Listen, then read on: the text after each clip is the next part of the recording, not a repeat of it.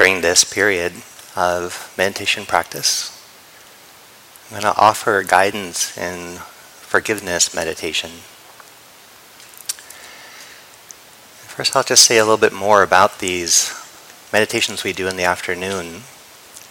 They're in a realm of uh, a category of meditations that are specifically to invite the heart to be open, to let go of some of its pain or to heal some of its painful habits and patterns. And it's not really thought that this is something you can do um, and have it happen automatically. That the heart is very much like uh, a flower in the spring that ripens uh, as the weather gets warmer.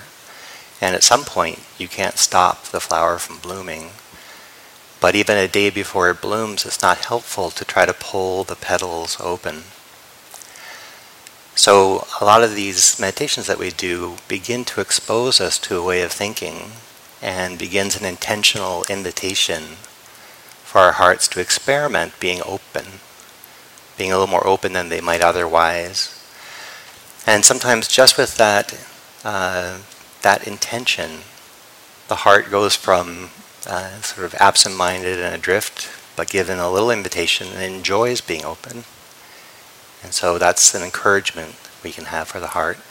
Sometimes it's just not the right time for our hearts to be all that open. So even though we can hear the intention of these meditations, and we can agree with them when we go actually into our hearts and our minds, we find that even though we patiently are encouraging our hearts to be open, they don't open that far. And if they open a little further, uh, actually what we encounter is the pain of why they're closed, or a steady sense of numbness that our hearts are really um, protecting themselves with a pattern of being uh, shut down or not so available. And there's no big judgment on that. It's actually quite difficult to be human. People get overwhelmed a lot, and in that time of being lost or confused, being overwhelmed, we say and do things that we later regret. And if you get too many of those uh, experiences, the heart starts to be protective. It starts to prefer being closed and only wants to open under very safe circumstances. So what we end up practicing as we go through our days is only open so far, but not further than that, and then only around our safe friends do we really allow our, our defenses down. So when we come into a meditation like this, it's never about trying to pry the heart open. And over time, we developed a, um, I have, and many other people who have practiced this for a while, developed more faith in the practice, giving it time. If the heart doesn't want to open, you don't pry it open. Don't get frustrated actually learning to respect the rhythms of your heart. And even flowers, when they bloom, don't stay open. At night they close, and that's appropriate. And then when there's sunlight again and the warmth, they open again, and then they close again. So no heart is meant to stay always open. And it's not an evaluation uh, of your heart if it doesn't want to open during these meditations. Or if it only opens so far or if it opened yesterday but today it's not opening, at some point you have to actually respect your own heart.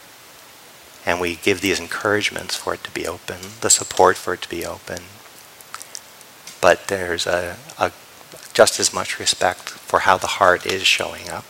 So we don't get at all forceful of our heart. It doesn't help. Doesn't help our hearts feel safe enough to open and then these practices that we do, you actually could do your, we do whole retreats just on these heart practices.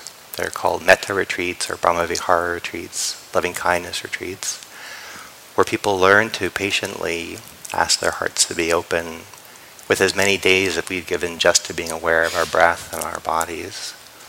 And again, that is just the beginning of a longer practice that generally strengthens the heart bit by bit so it knows how to stay open with wisdom, to not be too open and defenseless, and then receive a lot of pain. But there's a way of keeping our hearts open with wise reflections and healthy boundaries. Um, so it's a gentle process that we're inviting you into, nothing forceful. And we start with loving kindness practice because it's sort of the most benevolent channel to step in where we're just generally, if I don't know you, if you're just an ordinary being, I wish you well. And I can do that. And then I can wish you well even if we're starting to argue. I can keep in the back of my mind that I don't wish you harm, even if we're struggling some. So that tends to be the safest place to start, asking your heart to open and there's usually the least amount of resistance. But then we start getting into deeper emotional territory where there's some pain involved, and so if your heart is open, it will feel that pain. Or there are um, meditations where you're supposed to really appreciate the well-being of other people, and when the heart opens to that, sometimes it gets triggered into envy because it feels enough pain that when somebody else is really having a great experience. Rather than celebrating that, the heart can go into a sense of like, ah, oh, that never happens to me. So it could even struggle over sharing joy. This particular meditation, the forgiveness meditation, um, is supported by wise reflections about uh, why would we want the heart to be open? Why would we want to forgive? And what is a healthy way to forgive? And what are some unhealthy ways to forgive. So I want to give a little orientation to that before we do the actual practice.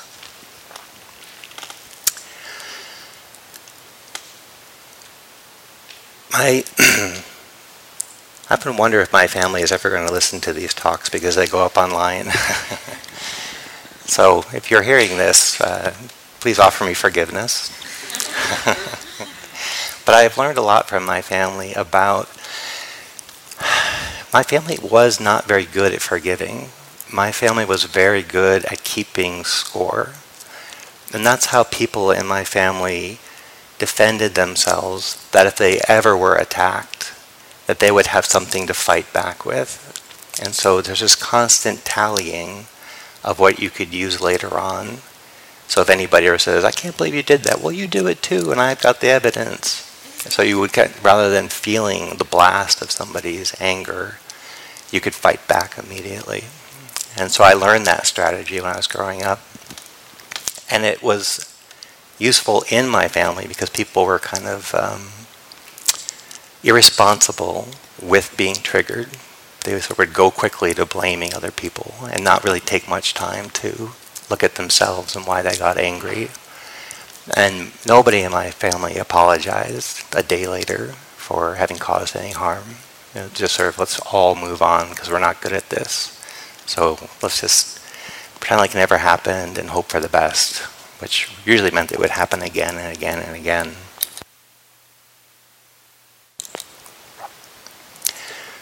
So I began to learn later on um, when people outside my family uh, who had learned about forgiveness and apology, how beautiful it was and how much it actually healed um, hard experiences. I learned that from friends in college and people much later in my life.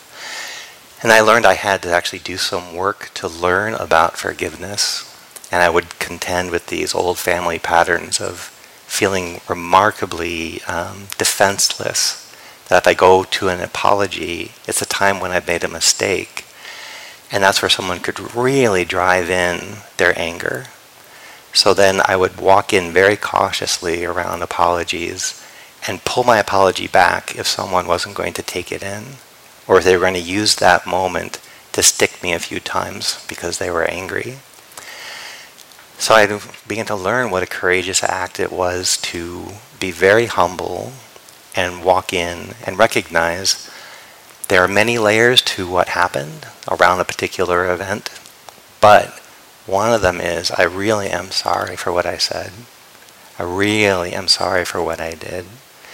And now that it's a day or two later or a month later, um, I have more perspective on what was happening. So it's not to excuse my behavior, but um, I'm really sorry that I did that.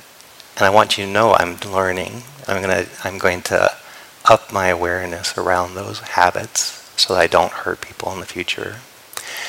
When people actually were good at that, I noticed how much relief there would be in my relationship with them and how much I would sort of like a a puppy kind of like go towards them. It's like that's so safe. I never knew that. I never knew that people would actually want to apologize or were good at it. It was so healing. So I came into these meditation practices and I was welcome to practice forgiveness. And in doing it, it matched with my values, but when I actually got close enough to my heart to where I had made mistakes and where I really could offer more apology, more perspective, or when I got close to other people's mistakes and it was my turn to offer forgiveness, I watched how much anxiety there was there. So it's taken some time for me to unpack um, the actual uh, heart that I have versus the ideal. The ideal is I would be very forgiving and I would go quickly to make amends if I had made a mistake. That's my values. But then you get actual Tempel on an actual day when he makes a mistake and then feels shame or defensiveness. And so there may be uh, many of me, but there are at least two of me. one has uh, very ideal values, and one's an actual human being who struggles with uh, uh, keeping his heart open and oriented. So when we come to forgiving people, there are a couple of things to, to feel into. And one of them is why wouldn't we forgive somebody? And I, and I think that we need to kind of look at why are, why are we holding on to resentments? Because it's part of what wise forgiveness looks like. It's not just giving somebody a blank check to have hurt you and like, yeah, I completely forgive you. In a way, there's not necessarily a learning in that. So some of what, why I don't forgive people is that I'm afraid that um, no one will learn from that experience, and so they'll do it again. So part of my holding on to the resentment is still looking for a chance for justice around something that really felt unjust. And if I go too quickly into forgiveness, I'm letting somebody off the hook. So then what I've learned to uncouple is that my resentment is not the same as my need for justice or my need for accountability that I can hold on to the healthy need for accountability and for people to learn uh, from mistakes they've made and blind spots they have, myself included. But I don't need resentment to to hold that harm. I don't have to um, preserve the memory in painful resentment. But that's what my mind is doing. So if I can actually say, I'll keep the accountability but I want to hold it differently. And I want to hold that as a love of the relationship, a repair of the relationship, an integrity in the relationship. That's why I actually want some accountability. But I don't need to hold it with resentment because that's actually really toxic for me to, to hold decades of resentment, hoping one day that I can use that resentment to, to strike a blow for justice. And all those people who teased me in grade school that I've stalking on Facebook, hoping that there's going to be some opportunity somewhere. But you know, I went to my 30 year high school reunion, and those people are long gone.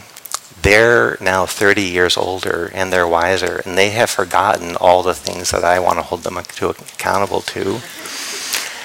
And so I tried to investigate a few, like, do you remember when? Like, no. And, and then they would say, aren't you a Buddhist who lives in the moment? I'm like, yeah, I am, but I'm like a sensitive human being as well. And I remember that, just how kind of cruel the teasing was. But then I think back on it, and I also, I also teased.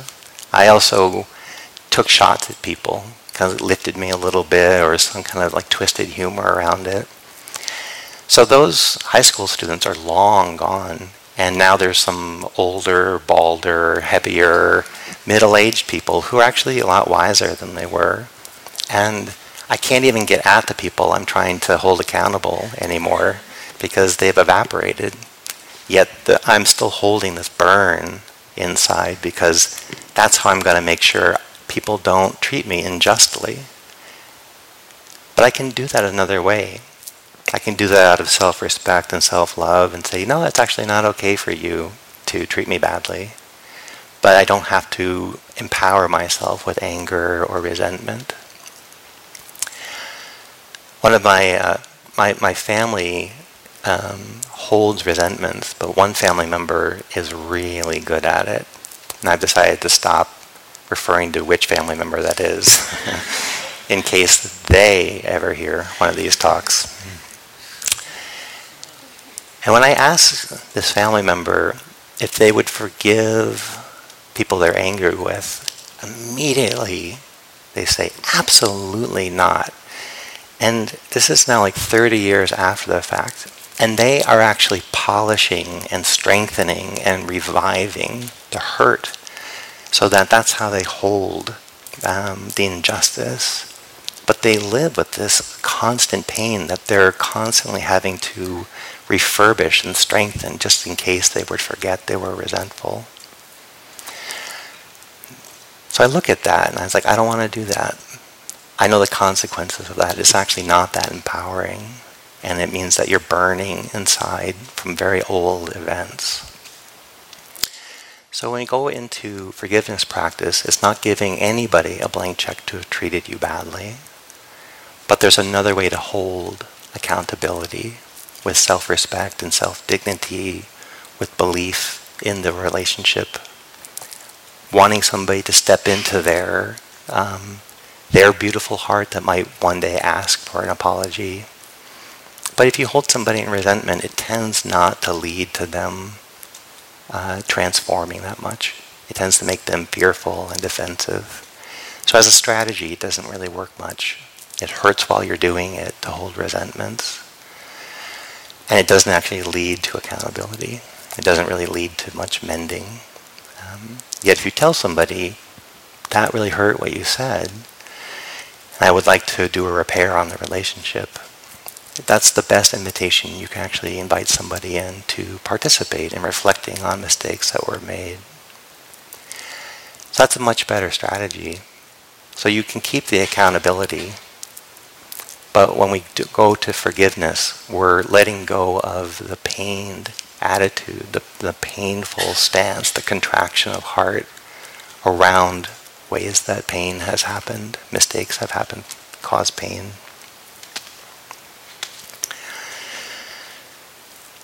if I'm having a difficult time forgiving somebody, chances are I don't really understand why they did what they did. So I just had a chance to meet um, a relative um, who knew about my grandmother in the way that my mother never knew her. She was my grandmother's sister's daughter. And she told me a lot about my grandmother that uh, she lost a nine-month-old baby um, to pneumonia, and her sister died um, of uh, some type of ailment when she was quite young, and that both of those losses really broke her, and she became an alcoholic. And I never had a compassionate story around my grandmother, so I was always a little like, why did you have to be so cruel to your children? Why wasn't there more love or more forgiveness? And then I started hearing about all the things she went through, the Great Depression and other things, and losing a child. And then through that understanding, I was like, wow, I can now see why you were who you were and you did your best. By the time I understand anybody, I usually can forgive them that much better. Which means that if I can't forgive somebody, chances are I don't really know their story. That's something to have proven to myself over time. So if I'm struggling to forgive somebody, I try to imagine that they have done their best through their life, and they probably have had hard uh, circumstances, which is why they uh, they had bad behavior. And that's been true for me. I've tried my best, and even trying my best, I've been tired or afraid or resentful or triggered, been hangry and taking it out on people. So I've made mistakes. I have to allow myself to have made mistakes. Other people have made mistakes. And some mistakes are quite grave.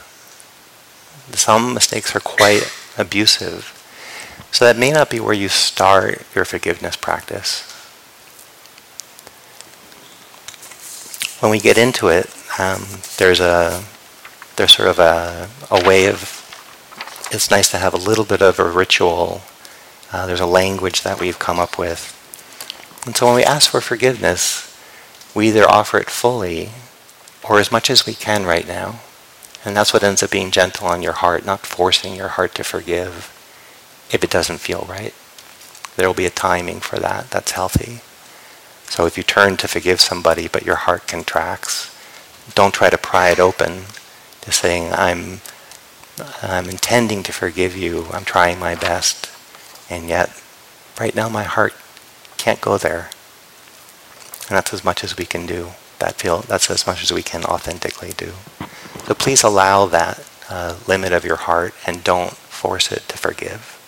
But we can invite it to forgive. We can invite it to let go of the burdens it's holding, the pain that it's holding, usually wanting some type of justice or protection around harm. So with that said, it's helpful if you find a posture that allows your body to be at ease.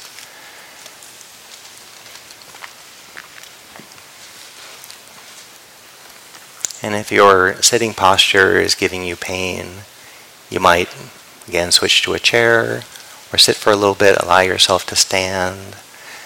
But it's hard to actually go into forgiveness while you're also struggling uh, with body pain. So, as a kindness to your body, find a posture that allows it to be still and at ease.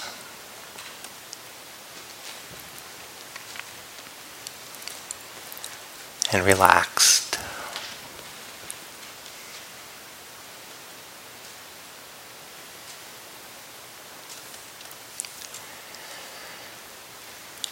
And then within that relaxation, sit up just a little bit. Just to invite yourself to be relaxed yet still upright and dignified. Sort of upright ease.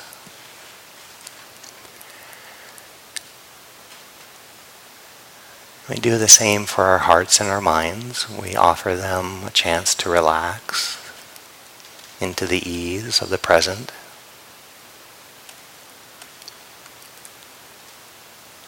The flow of simple present time experiences. The breath, body sensations, and the sounds.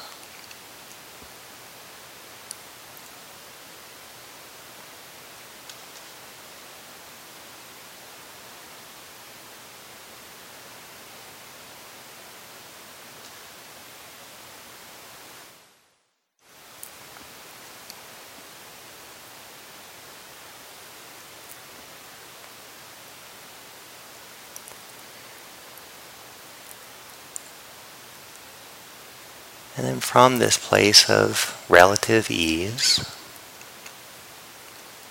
relative safety, and relaxation, I want you to open up to your current life. And if you scan through the last week or last month, last couple of months, see if you can find a time where you might have made a mistake, you might have said something or done something that caused difficulty for somebody, made them fearful, they felt insulted, they didn't feel like uh, you gave them the right amount of consideration. It might have been more clearly a harsh thing to say that you said in a moment of anger.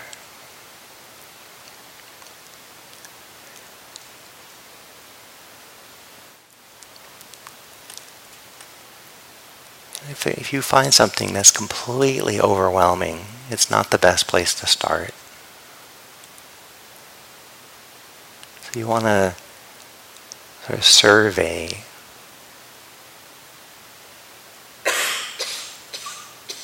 what words or actions have I done that were not considerate, that were harsh, that had a painful impact on someone I live with, some friends or someone in my community.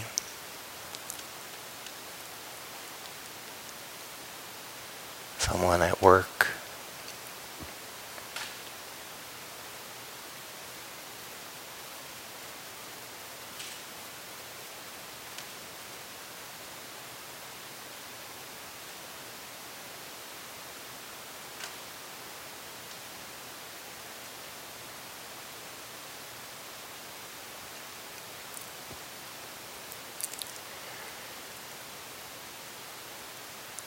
And just take a patient moment or two to breathe in and out, aware of that memory, of that incident.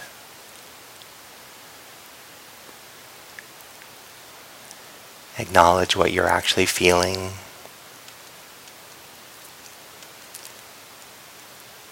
Maybe some defensiveness.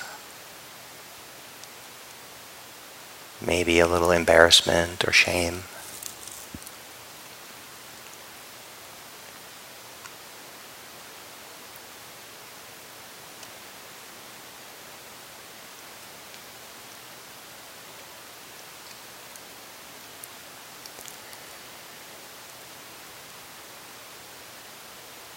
And part of the repair of the relationship is to ask for forgiveness.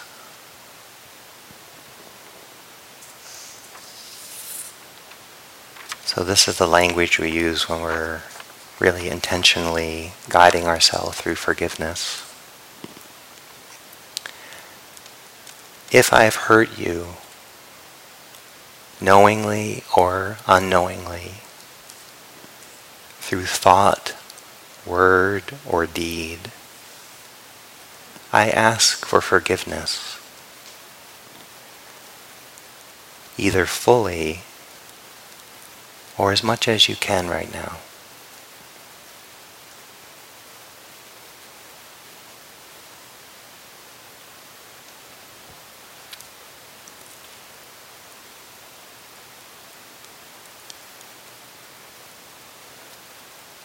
If I've hurt you knowingly or unknowingly in thought, word, or deed. I ask for forgiveness, either fully or as much as you can right now.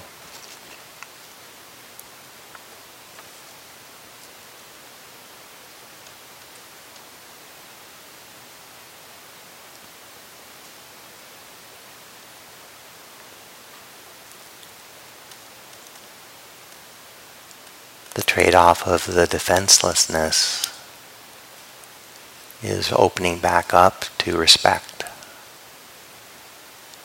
opening back up to the care you would probably rather offer beings around you.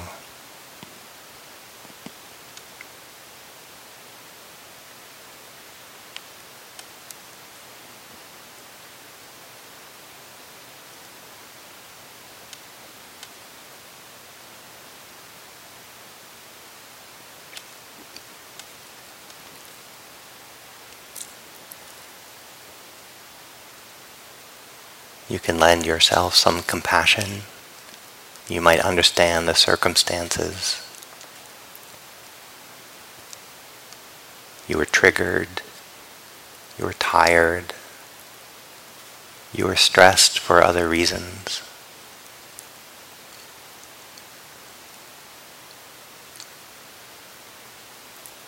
And yet something was said or done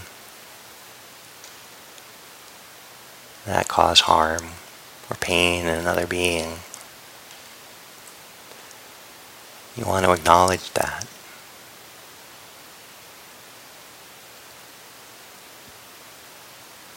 And ask that being for forgiveness.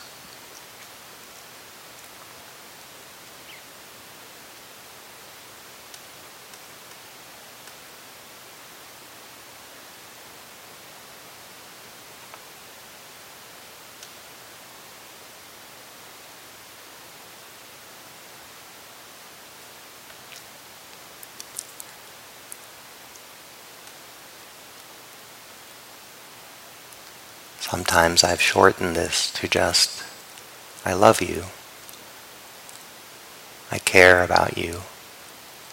And I'm sorry.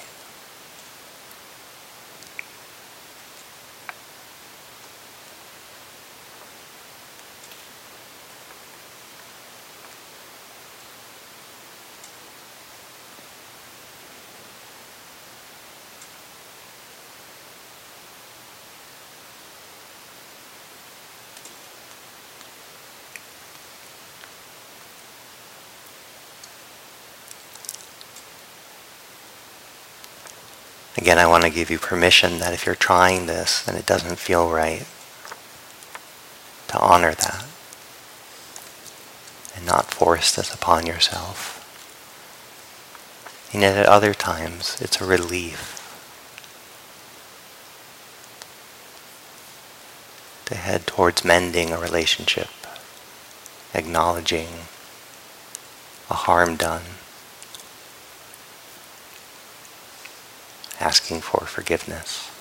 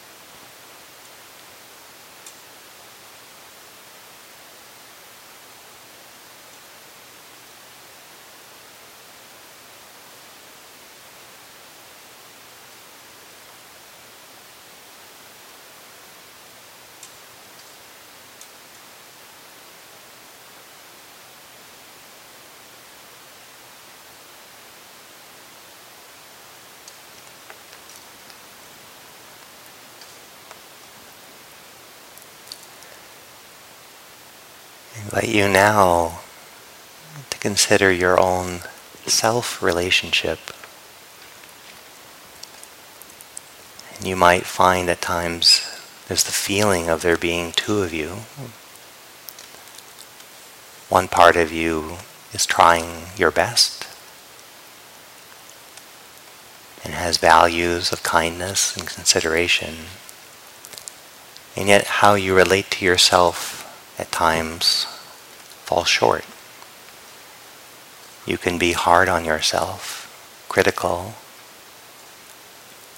stern and rejecting, disappointed in yourself.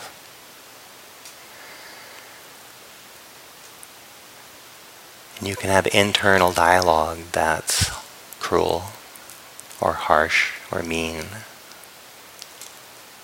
and you can undertake actions that hurt yourself. So you can also practice self-forgiveness, either the short form, which is, I love you, I care about you, and I'm sorry. You could say that towards yourself.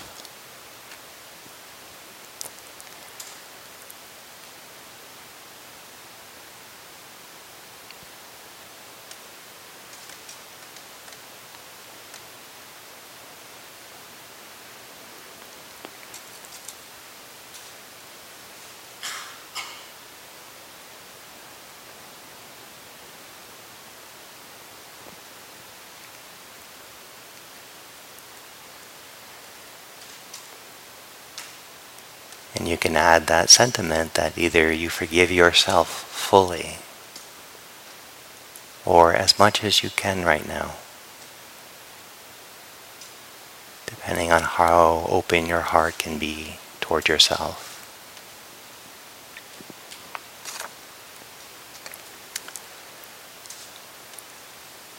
I love myself completely. I care about myself completely. And I forgive myself.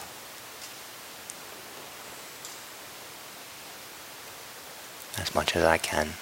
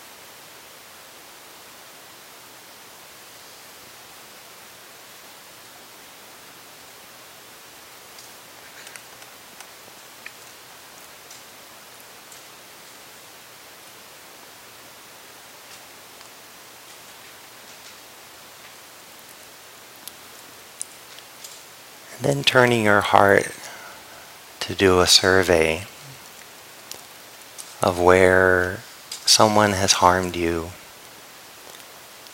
And again, I wouldn't go to the most intense form of betrayal or harm unless it feels like the right time to do that. And see if you can find a symbolic event where somebody caused you harm or pain, fear.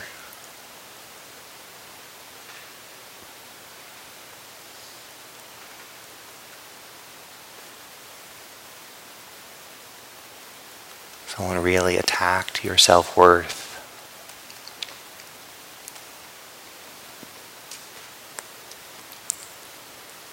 Caused you emotional pain or physical pain.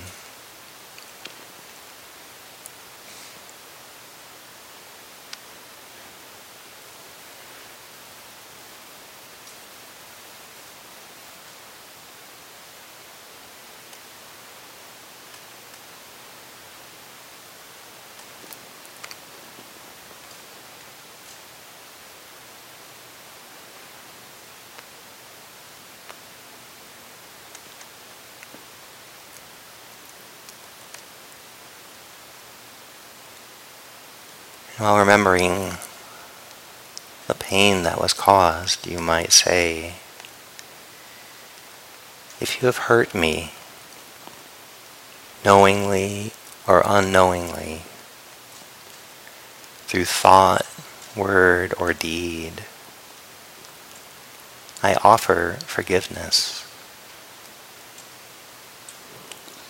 either fully or as much as I can right now.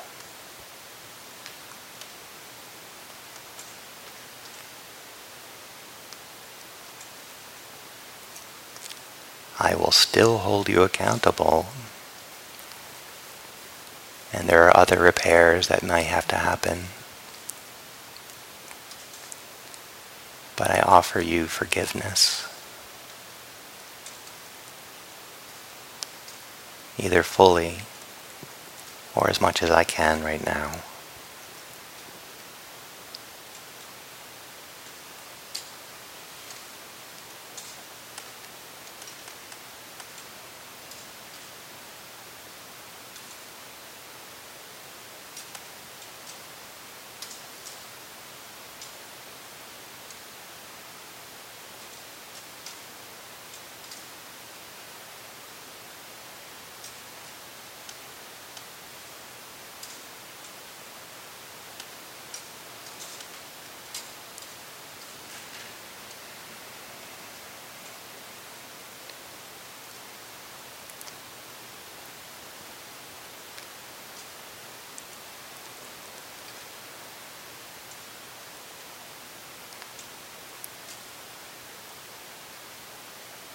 Forgiving someone doesn't mean you lose healthy boundaries.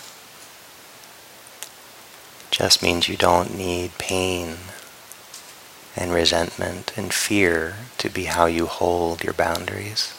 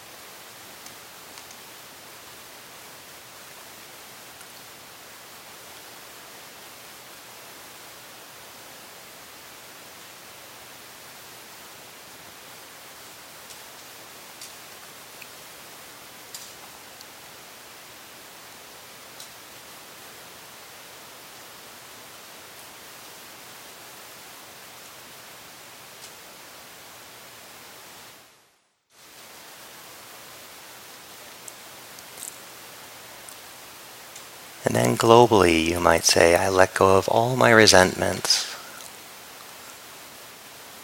all the ways my heart is holding on to past wrongs in a painful way.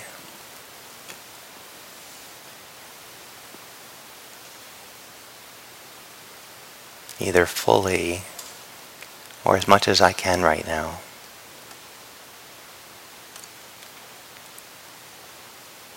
I walk forward with less resentment.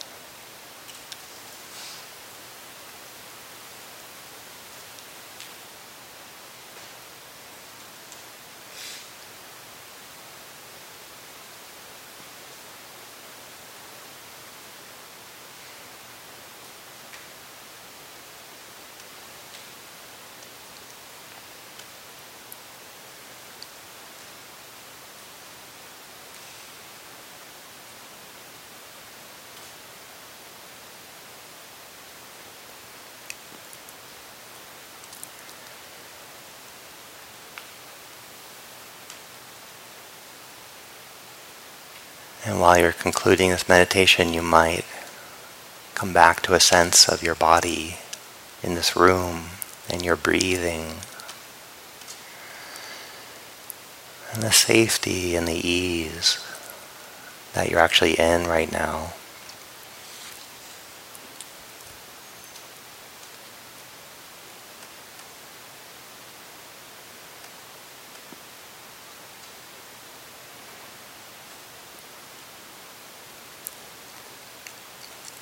You're allowed to let go of all the thoughts and the images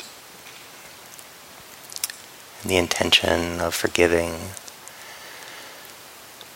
and reattune yourself to the flow of present time experiences.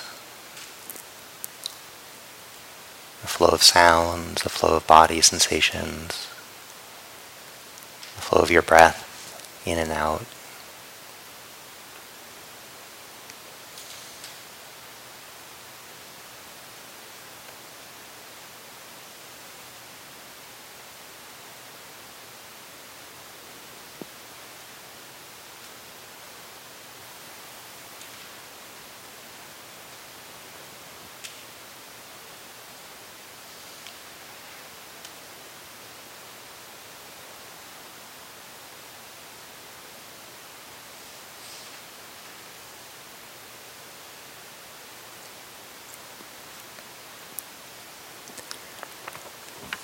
And later on in the day or the evening or tomorrow or at some other time you might find that your heart again is interested in conscious forgiveness, healthy forgiveness. It still maintains healthy boundaries and accountability, but wants to learn how to do those without the pain of fear and resentment. So you can do that as you see fit, either now, a little later on, or much further on in the future.